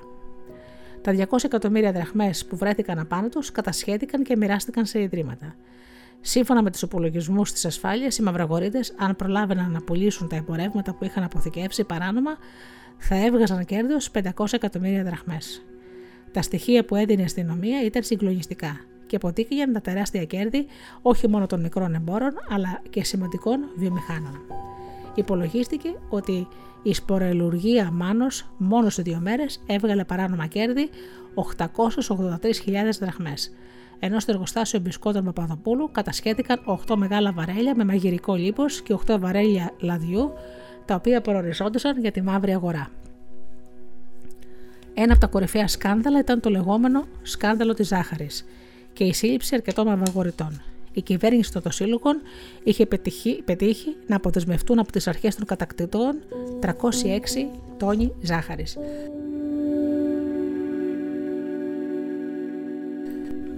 Πέντε μεγαλέμποροι κατάφεραν με δωροδοκίες και εξαπατήσεις κρατικών υπαλλήλων να αποδεσμεύσουν για λογαριασμό τους 60 τόνους. Η ζάχαρη ήταν αποθηκευμένη σε χώρους του λιμανιού στον Πειραιά. Ύστερα από τον βομβαρδισμό είχε αναμειχθεί με άμμο και άλλες φερτές ύλες και γι' αυτό είχε χωριστεί σε τρεις μεγάλες ποσότητες. Οι αδίστικτοι μαυραγωρίτε όμως, κάθε φορά που πουλούσαν ένα κιλό ζάχαρη από την καλή ποιότητα, έριχναν μέσα και ένα κιλό άμμος στα αποθέματά τους. Έτσι νόθευαν το καθαρό προϊόν, αλλά βέβαια δεν μειώθηκε η τιμή του. Όσο πουλούσαν τα αποθέματα, αντί να μειώνονται, αυξανόντουσαν, ενώ συγχρόνως χειροτέρευε η ποιότητα. Αυτή η κερδοσκοπία τους απέφερε κέρδη 400 εκατομμυρίων δραχμών, ενώ κανονικά δικαιούταν να κερδίσουν το πολύ 15 εκατομμύρια. Όταν η απάτη αποκαλύφθηκε, ο Πρωθυπουργός Τσολάκογλου τους χαρακτήρισε κατάπτωτους εγκληματίες που πίνουν το αίμα του λαού, αφήνοντας να υπονοούμενα ότι θα καταδικαστούν σε θάνατο και έδωσε τα ονόματα των χοντρεμπόρων στον τύπο με την εντολή να δημοσιευτούν. Ο Μπέλκας, Καζάκος, Χούπης, Στρατηγάκης και Πιπινέλης θεωρήθηκαν οι πέντε πρώτοι μεγαλοκαρχαρίε της μαύρης αγοράς και η δίκη τους ορίστηκε για ένα μήνα μετά. Όμως, παρά τα σκληρά δημοσιεύματα της εποχής και τη διαπόβευση των αμφιβολητών, η δικαιοσύνη τους αθώωσε λόγω αμφιβολιών. Ένας από τους πιο γνωστούς εμπόρους ιαλικών στην Αθήνα ήταν ο Γιαδικάρογλου. Ένας επίλαρχος, αφού πληροφορήθηκε ότι πουλάει γυαλιά στη μαύρη αγορά προς 2.600 δραχμές στο τετραγωνικό μέτρο, τον παγίδευσε και τον συνέλαβε. Τον συνέλαβε. Ο Τσολάκογλου για άλλη μια φορά έσπευσε επιτόπου ώσπου να φτάσει η αστυνομική, είχε διαπιστώσει από τα στοιχεία στα βιβλία του το τελευταίο δίμηνο ότι ο Γιαδικάρογλου είχε κερδίσει 12 εκατομμύρια δραχμές. Έκπληκτοι μάλιστα βρήκαν και μια απόδειξη αγοράς για χρυσαβικά της γυναίκας του αξίας 900.000 δραχμών. Ο Πρωθυπουργός, μόλις ενημερώθηκε σχετικά, ρώτησε οργισμένος το Γιαδικάρογλου. Πώς μωρέ απόκτησες τόσα λεφτά; Ε, μπορεί να αυτό, κύριε Πρόεδρε, απάντησε ο συλληφτή μεγαλέμπορο. Και δεν κοκκινίζεις που σε τόσο λίγο διάστημα έβγαλες τόσα λεφτά σε βάρος των άλλων. Για το κέρδος το έκανα, απάντησε. Και βλέπω ότι έδωσες 900.000 δραχμές για μπιζού της γυναίκας σου, παρατήρησε ο Τσολάκογλου. Και ο έμπορος χαλάρωσε με την ερώτηση και απάντησε χαμογελώντας ηλίθεια στον Πρωθυπουργό. Ε, γυναίκα είναι, να μην κάνει και λίγη χαρά κι αυτή. Αυτό ήταν. Ο Τσουλάκογλου σήκωσε το χέρι του και το χαμόγελο του Γερικάρογλου κόπηκε απότομα. Το ξυλοκόπημά του σταμάτησε όταν ο συλληφθής είχε ματώσει σε όλο το πρόσωπο και οι αστυνομικοί έπρεπε να τον οδηγήσουν στο νοσοκομείο για τις πρώτες βοήθειες. Και από εκεί στο περίφημο νεοσύσαστο εσχροδικείο. Η λογική του Μαυραγωρίτη για εύκολο και γρήγορο πλουτισμό είχε εμποτίσει αρκετούς Έλληνες και πολλοί από τους οποίους έσω έκαναν μαύρη αγορά από την ανάγκη να ανταπεξέλθουν στις δυσκολίες της κατοχής. Τον Νοέμβριο του, 1941 η χωροφυλακία κινητοποίησε ένα τρένο με 80 χωρικούς, οι οποίοι κατέβαιναν στην Αθήνα φορτωμένοι με ζαζαβατικά λάδι και κρέας για να τα πουλήσουν στη μαύρη αγορά. Άντρες και γυναίκες συνελήφθησαν και οδηγήθηκαν στο δικαστικό τμήμα του Υπουργείου Επισητισμού. Η ουρά από των υποκατηγορίαν συλληφθέντων ξεκινούσε από το ισόγειο και έφτανε στον τέταρτο όροφο όπου βρισκόταν το γραφείο του ανακριτή. Τελικά, οι 50 από αυτούς παραπέμφθηκαν σε δίκη. Οι υπόλοιποι 30 ισχυρίστηκαν ότι είχαν μικρές ποσότητες, τις οποίες θα έδιναν στι συγγενείς τους στην Αθήνα.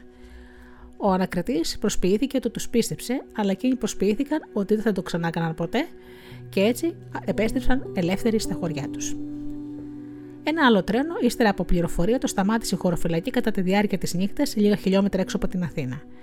Δεκάδες χωροφύλακες περικύκλωσαν τρία βαγόνια τα οποία ξεχύλιζαν από αγροτικά προϊόντα. Περίπου 100 επαγγελματίες μαυραγωρίτε είχαν πάει στην επαρχία για να αγοράσουν αγαθά και να τα πουλήσουν υπερ, υπερτιμολογώντας τα στην Αθήνα.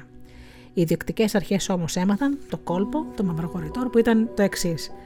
Ταξίδευαν πάντα με, με το νυχτερινό τρένο για να μην τους συλλαμβάνουν στο σταθμό της Αθήνας, ενώ η αμαξοστοιχεία έφτανε περίπου στο Μενίδη, τους περίμεναν κατά μήκος των γραμμών οι συνεργάτες τους. Τότε πετούσαν από τα βαγόνια τη κούτα με τα προϊόντα. Οι συνεργοί τα μάζευαν και ο δικό τα μετέφεραν κρυφά στη Χρυσοφόρα Πραμάτια στην Αθήνα. Το 1943 η κατάσταση ξεφεύγει από κάθε έλεγχο, αφού οι προσπάθειες του Τσολάκογλου να ελέγξει τη μαύρη αγορά ήταν φιλότιμες αλλά άκαρπες. Όσο και αν σήμερα φαίνεται απίστευτο, μια οκαλάδη έφτανε να αξίζει όσο ένα διαμέρισμα, ενώ λίγα δοχεία λαδιού αντιπροσώπευαν την αξία μιας πολυκατοικίας. Οι οικογενειάρχες ήταν αναγκασμένοι να ξεπολάνε την περιουσία τους και να εξασφαλίζουν τρόφιμα για μια εβδομάδα ή για το πολύ, για το πολύ ένα μήνα. Οι αδίστακτοι μαυραγωρίτε αγόρισαν για λίγα όσπρια ένα διαμέρισμα, περιμένοντας την επόμενη μέρα για να αρπάξουν και το διπλανό. Σχεδόν όλοι οι Αθηναίοι φώναζαν τότε του φεκίστε τους. Γνώριζαν όμως πολύ καλά ότι οι μαυραγωρίτε ήταν η μόνη πηγή όπου μπορούσαν να προμηθευτούν τρόφιμα. Συνάμα, η παράνομη διακίνηση αγαθών και προϊόντων στέρισε το δημόσιο από τα μόνα φορολογικά έσοδα που θα μπορούσε να αντλήσει και έτσι η μερέα το κράτος χρεοκόπησε. Η κατάσταση στην Ελλάδα ήταν τόσο τραγική όσο σε ελάχιστες κατεχόμενες χώρες. Πολλές οικογένειες για να επιβιώσουν επέλεξαν ως λύση τον καλό γάμο, αλλά καλοί γαμπροί ήταν τότε μόνο οι μαυραγωρίτε. Δεν είχε σημασία αν ο γαμπρός ήταν ωραίος ή άσχημος, νέος γέρος, άρρωστος ή υγιής. Το μόνο που μετρούσε ήταν η επιβίωση και έτσι πολλές όμορφες κόρες θυσιάστηκαν για αυτήν. Περισσότερες όμως ήταν εκείνες που η οικογένειά τους αρνήθηκε να τις ξεπουλήσει στους σχρού μαυραγωρίτε. Το 1940 στην Αθήνα είχαν γίνει 4.052 γάμοι, αλλά το 1941 μέχρι τον Νοέμβριο είχαν τελεστεί ήδη 5.765 γάμοι, παρουσιάζοντας αύξηση πάνω από 40%. Αυτά τα στοιχεία είναι από την Αρχιοπισκοπή Αθηνών. Ταυτόχρονα αυξάνονταν ραγδαία και οι αιτήσεις για διαζύγιο, αφού κάποιες γυναίκες φαίνεται πως επέλεγαν να χωρίσουν το σύζυγό τους, ο οποίος δεν μπορούσε να φέρει αρκετά τρόφιμα στο σπίτι, και να αναζητήσουν καλύτερη μοίρα στο πλευρό ενός μαυροκορίτη. Ο τύπος της εποχής παρουσιάζει το φαινόμενο να έχει εκτεταμένες διαστάσεις, αλλά μάλλον πρόκειται για τη συνηθισμένη δημοσιογραφική υπερβολή. Οι απελπισμένοι κάτοικοι της Αθήνας εξαιτίας του λοιμού είχαν γίνει εντελώς εύπιστοι. Πολλές φορές, αν και ξεπούλαγαν περιουσίες, δεν χόρταναν την πείνα τους και καθώς έπεφταν θύματα πάτες, στο αστυνομικό δελτίο των ημερών διαβάζουμε ότι καταγγέλθη περίπτωσης καθήν αντί ελαίου παραδόθη με τιμήν μαύρης αγοράς ένας ντενεκέ με σκέτο νερό. Αφού αναφέρεται ότι ο Μαυαργορίτη αντί για αλεύρι από καθαρό σιτάρι, παρέδωσε κτηνάλευρα. Αρκετές ήταν οι περιπτώσεις που κάποιοι μαυραγωρίτε ισχυριζόταν ότι διέθεταν κρυμμένα τρόφιμα και οδηγούσαν με κάθε μυστικότητα τους υποψήφιους πελάτες σε περιοχές από όπου μπορούσαν να διαφύγουν εύκολα και χωρίς να γίνονται αντιληπτοί. Συνήθως διάλεγαν διαμπερείς στοές, όπου έπαιρναν τα χρήματα από τους πενασμένους πελάτες, τους έλεγαν να περιμένουν λίγο για να τους παραδώσουν τα τρόφιμα. Μπαίνοντας λοιπόν οι απαταιώνες από τη μια είσοδο, έφευγαν ανενόχλητα από την άλλη και εξαφανιζόντουσαν, μαζί με τις ελπίδες των απελπισμένων θυμάτων τους ότι θα τάιζαν επιτέλους την οικογένειά τους.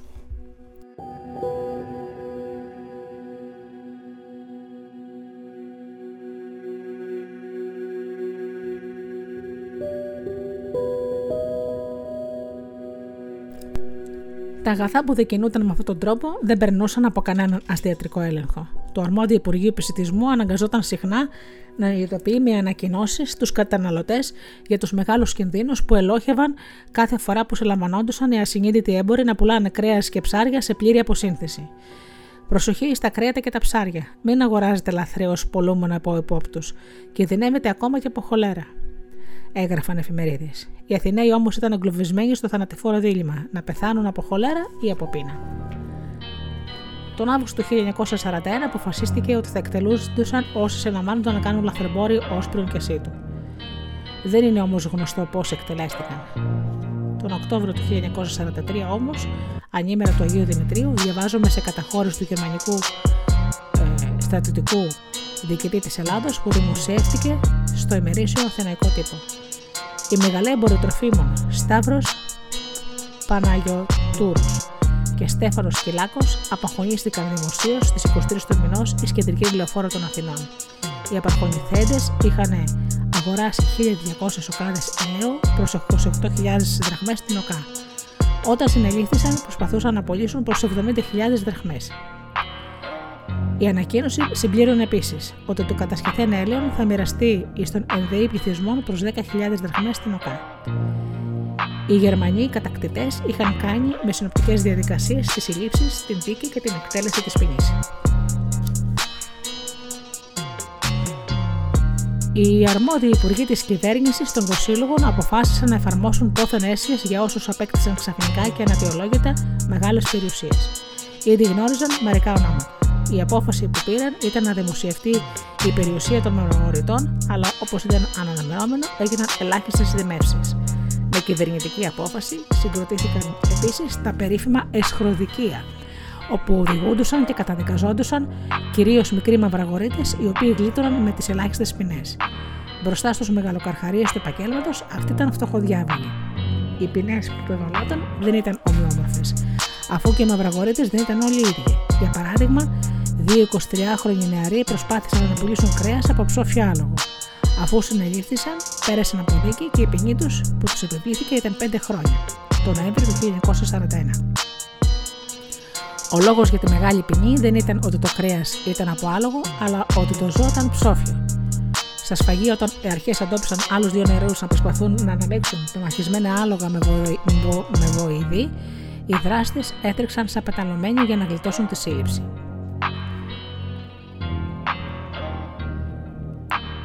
Στο απόσπασμα της εφημερίδας έλεγε «Επόλουν αλογίσων κρέας όσο μουσχαράκι γάλακτος» καταδικάστηκαν οι Δαρκανίδης Γεώργιος η 40 ημερών φυλάκιση διότι μετέφερε 65 οκάδες μπάμιες άνευ αδείας.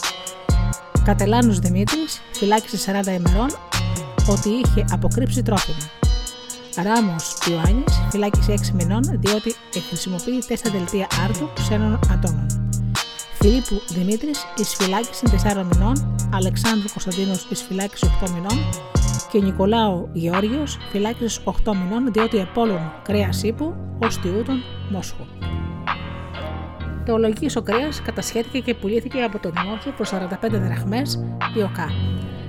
Καφετζίδες, κρεοπόλες και λοιποί μικροκαταστηματάρχες, όταν συλλαμβανόνταν με μικρές ποσότητες αγαθών, συνήθως καταδικάζονταν σε 2, 4 ή 6 μήνες φυλάκισης και εξαγόριζαν την ποινή τους. Ανάμεσα στις προβλεπόμενες ποινές ήταν και ο δημόσιος στιγματισμός, όπως προτάθηκε για παραδειγματισμό στο εσχοδικείο που εξέτασε την περίπτωση του γνωστού επιχειρηματία Ζωναρά. Η σκέψη ήταν να αναρτηθεί στο κατάστημά του πινακίδα που να αναφέρει το διαπραχθέν αδίκημα της εσχροκέρδειας. Συνήθως όμως αυτές οι ποινές δεν επιβαλόταν γιατί επαρκή στοιχεία δεν υπήρχαν και οι επιχειρηματίες μπορεί να ήταν οι ίδιοι και θύματα αφού στη μαύρη αγορά έβρισκαν μόνο τα προϊόντα τους.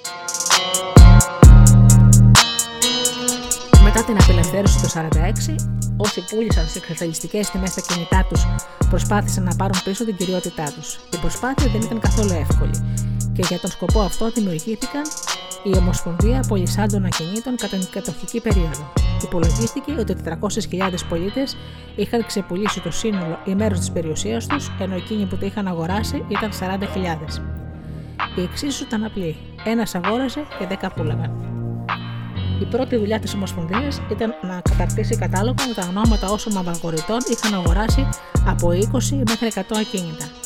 Μόνο στην Αθήνα δημιουργήθηκε λίστα 500 εμπόρων οι οποίοι είχαν αγοράσει στην κατοχή πάνω από 10 μέχρι 50 σπίτια ο καθένας. Ο πρόεδρος της Ομοσπονδίας των Πολυσάντων ήταν ο διακεκριμένος πολιτικός Αντώνης Αθηνογέννης, ο οποίος είχε διατελέσει υπουργός πριν από την δικτατορία του Μεταξά. Κι όμως ακόμα και αυτός είχε πουλήσει στους αντίστοιχου παραγωγίτε ένα σπίτι προκειμένου να ζήσει η οικογένειά του.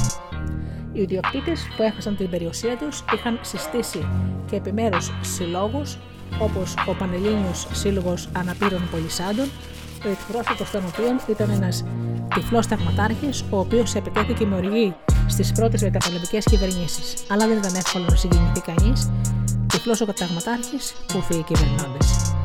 Σε μια μεγάλη συγκέντρωση των πολυσάντων παρευρέθηκαν και μίλησαν εκπρόσωποι όλων των κομματικών παρατάξεων από τους φιλελεύθερους μέχρι τους λαϊκούς και τους εκπρόσωπους του κόμματος του Ζέρβα. Όλοι μιλούσαν επί ώρες, χωρίς να λένε απολύτως τίποτα στα αγανακτισμένα θύματα της κατοχικής εσωκέρδεια για την αδράνεια της πολιτείας. Δοσύλλογοι και μαυραγωρίτε, μετά την αποχώρηση των δυνάμεων κατοχής, παρέμειναν πανίσχυροι και βεβαίως δεν είχαν σκοπό να χάσουν όσα με ρίσκο και από το 9 είχαν κερδίσει. Η κόντρα επρόκειται να είναι σκληρή, αλλά η μάχη ήταν άνηση. Ο βουλευτής Θεόδωρος Τουρκοβασίλης, ιδρυτή του κόμματος Εθνικοφρουρών και 32 συναδελφοί του, κατέθεσαν πρόταση νόμου, η οποία ουσιαστικά νομιμοποιούσε τις ηλεκτρικές αγορές κατά την περίοδο της κατοχής και απλώς καλούσε τους αγοραστάς να πληρώσουν ένα κλιμακωτό φόρο. Παρόμοια στάση κράτησε και ο Εμπορικός Σύλλογος Αθηνών και όσοι είχαν αναγκαστεί να πουλήσουν σε μαρογορίτε δημοσίευαν εξεγρωμένη την πληρωμένη καταχώρηση στον τύπο όπου υποστήριζαν ο Τουρκοβασίλης συνεργάστηκε επί μακρόν μετά των εισβολέων επί βλάβη της αξιοπρέπειας του πολιτικού κόσμου. Ο Σύλλογος Πολυσάντων ισχυρίστηκε την πρόταση του βουλευτή, την είχαν διαμορφώσει οι ίδιοι μαναγωρίτε και ο λαός την περιφρονούσε. Σκληρή ήταν η απάντηση των Πολυσάντων και στο Σύλλογο Εμπορικό των Αθηνών, ο οποίος υποστήριζε ότι για τις τιμές της κατοχής έφταιγε ο ψηλός τιμάριθμο. Τα θύματα των εμπόρων αναρωτήθηκαν δημοσίως στο αυτονόητο. Πώς ήταν δυνατόν να υπάρχει νόμος τρόπος μέτρησης του τιμάριθμου, ενώ η αγορά ήταν μαύρη. Οι μαυρογορίτε της κατοχής είχαν πλέον αποκτήσει γερά πόστα στην οικονομική και κοινωνική και πολιτική ζωή της χώρας και άντεξαν τις επιθέσεις των θυμάτων για πολλά χρόνια, σταματώντας με τον τρόπο τους κάθε προσπάθεια να αποκατασταθούν όσοι είχαν λαιλατηθεί από την εσχορκερδιά τους. Κατά την διάρκεια του εμφύλιου, οι κυβερνώντες αντιμετώπιζαν μεγάλο πρόβλημα να δικαιολογηθούν κάθε φορά που οι κομμουνιστές τους καλούσαν να εξηγήσουν γιατί δεν τιμώρησαν τους δοσύλλογους και τους μαυραγωρίτε και γιατί συνεργαζόντουσαν με γνωστούς πρώην τερματασφαλίτες. Τελικά, μετά τον εμφύλιο, έγινε φανερό πως έπρεπε να δοθεί ένα τέλος σε αυτή την ιστορία. Ένας κόσμος έδωσε το δικαίωμα, ήταν ένας νόμος σε 250.000 θύματα των μαυραγορητών να πάρουν πίσω την περιουσία τους. Η νομοθετική ρύθμιση δεν προέβλεπε βέβαια καμιά τιμωρία για όσους αγόρασαν ακίνητα σε εξτελιστικό τμήμα και οι, και οι πρώοι μαυραγωρίτε, ακόμα και μετά από αυτή την εξέλιξη, δεν βγήκαν χαμένοι. Αξιοπρεπείς πολίτες και έτοιμοι έμποροι πλέον διέθεταν τεράστια περιουσιακά στοιχεία και καθώς είχαν αποκτήσει μεγάλο κεφάλαιο σε μετρητά, ήταν αδιαφυσβήτητα ρυθμιστές της οικονομικής και πολιτικής ζωής του τόπου. Είναι οξύμορο και πικρό, αλλά πολλοί σήμερα αναγνωρίζουν ότι οι μαυροκορίδε βοήθησαν σε σημαντικό βαθμό την ελληνική κοινωνία να επιβιώσει, αφού σε μια περίοδο παντελούς έλλειψη τροφίμων η μόνη πηγή τροφοδοσίας ήταν η μαύρη αγορά. Αρκετοί ιστορικοί και κυρίως άνθρωποι που έζησαν στην κατοχή αναγνωρίζουν με ρεαλισμό ότι με την εσχροκέρδειά τους οι έμποροι έσωσαν από την πείνα χιλιάδες Έλληνες. Οι μαυρογορίτε είχαν σκοπό της ζωής τους να βρίσκουν και να διαθέτουν τρόφιμα. Εξασφάλιζαν έτσι την τροφοδοσία μεγάλων πόλεων, υποκαθιστώντας ουσιαστικά τις αδιάφορες γερμανικές αρχές της κατοχής και τις ανίκανες σύλλογε ελληνικές κυβερνήσεις. Αναμφίβολα, κάποιοι από τους μαυρογορίτε δεν ήταν παρά απλοί πολίτες που πάλευαν και αυτοί για την επιβίωσή τους. Πολλές φορές συνέλαβαν οι αρχές χωρικούς που κατέβαιναν στην Αθήνα για να πουλήσουν τα ζαζαβατικά τους και οι μικροποσότητες που τα κινούσαν δεν τους εξομοίωμαν με τους μεγαλεμπόρους της μαύρης αγοράς. Επίσης, αρκετοί ήταν οι έμποροι που έγιναν μαυραγωρίτε από ανάγκη, καθώς δεν υπήρχε άλλος τρόπος για να προμηθευτούν πρώτες ύλες ή άλλα τρόφιμα. Αγόραζαν ακριβά και κατά συνέπεια πολλούσαν ακριβότερα από όσο και οι ίδιοι θα ήθελαν. Μπορεί κανείς εύκολα να ξεχωρίσει τις κατηγορίες των μαυραγορητών. Όσοι από αυτούς το έκαναν μόνο για να θησαυρίσουν, βρέθηκαν μεταπολεμικά με τεράστιες περιουσίες και βέβαια δεν δίστραν ποτέ να συνεργαστούν είτε με τους Γερμανούς και τους Ιταλούς, είτε με τους δοσύλλογους. Αντίθετα, όσοι βλέθηκαν στη μαύρη αγορά από ανάγκη, απλώς επιβίωσαν και όταν η Ελλάδα απελευθερώθηκε, βρέθηκαν με την ίδια περιουσία που είχαν και πριν από τον πόλεμο. Η μαύρη αγορά δεν ήταν αποκλειστικά ελληνική επινόηση. Σχεδόν σε όλες τις κατεχόμενες ευρωπαϊκές χώρες, οι μαυραγορίτες εκμεταλλεύτηκαν τις συνθήκες του πολέμου και την έλλειψη τροφίμων για να πλουτίσουν.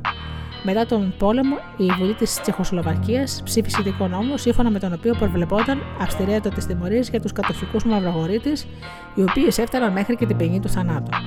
Ακόμα και στη χετιλερική Γερμανία άνθησε η μαύρη αγορά, με πρωταγωνιστές και Έλληνες συνεργάτες των Γερμανών.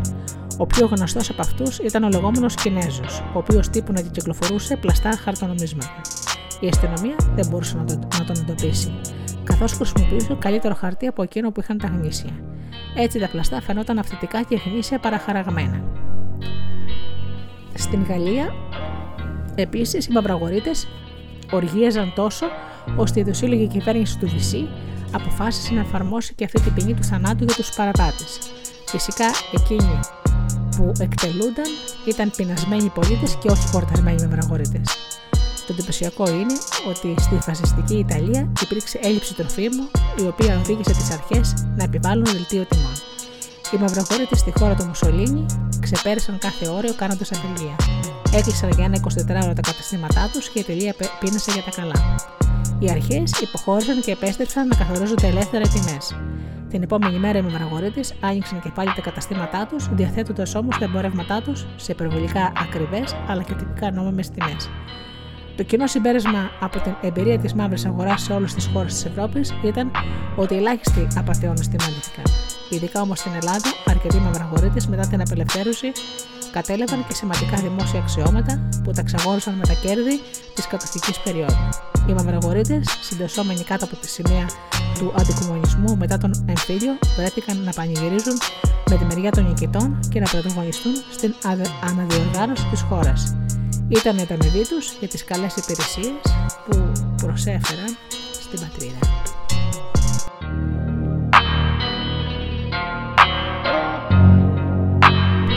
Εντός εισαγωγικών βέβαια αυτό το τελευταίο. Ας ακούσουμε λοιπόν ένα τραγούδι.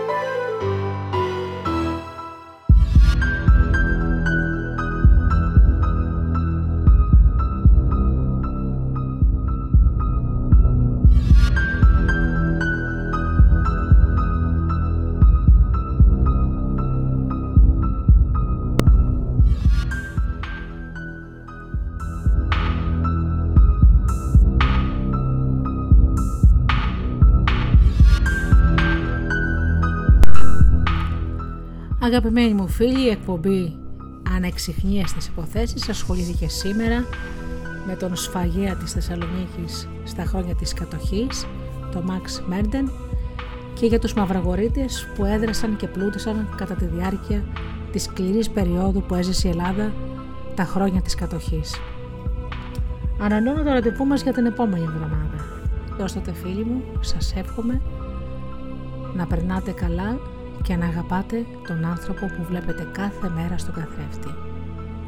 Καλό σας βράδυ.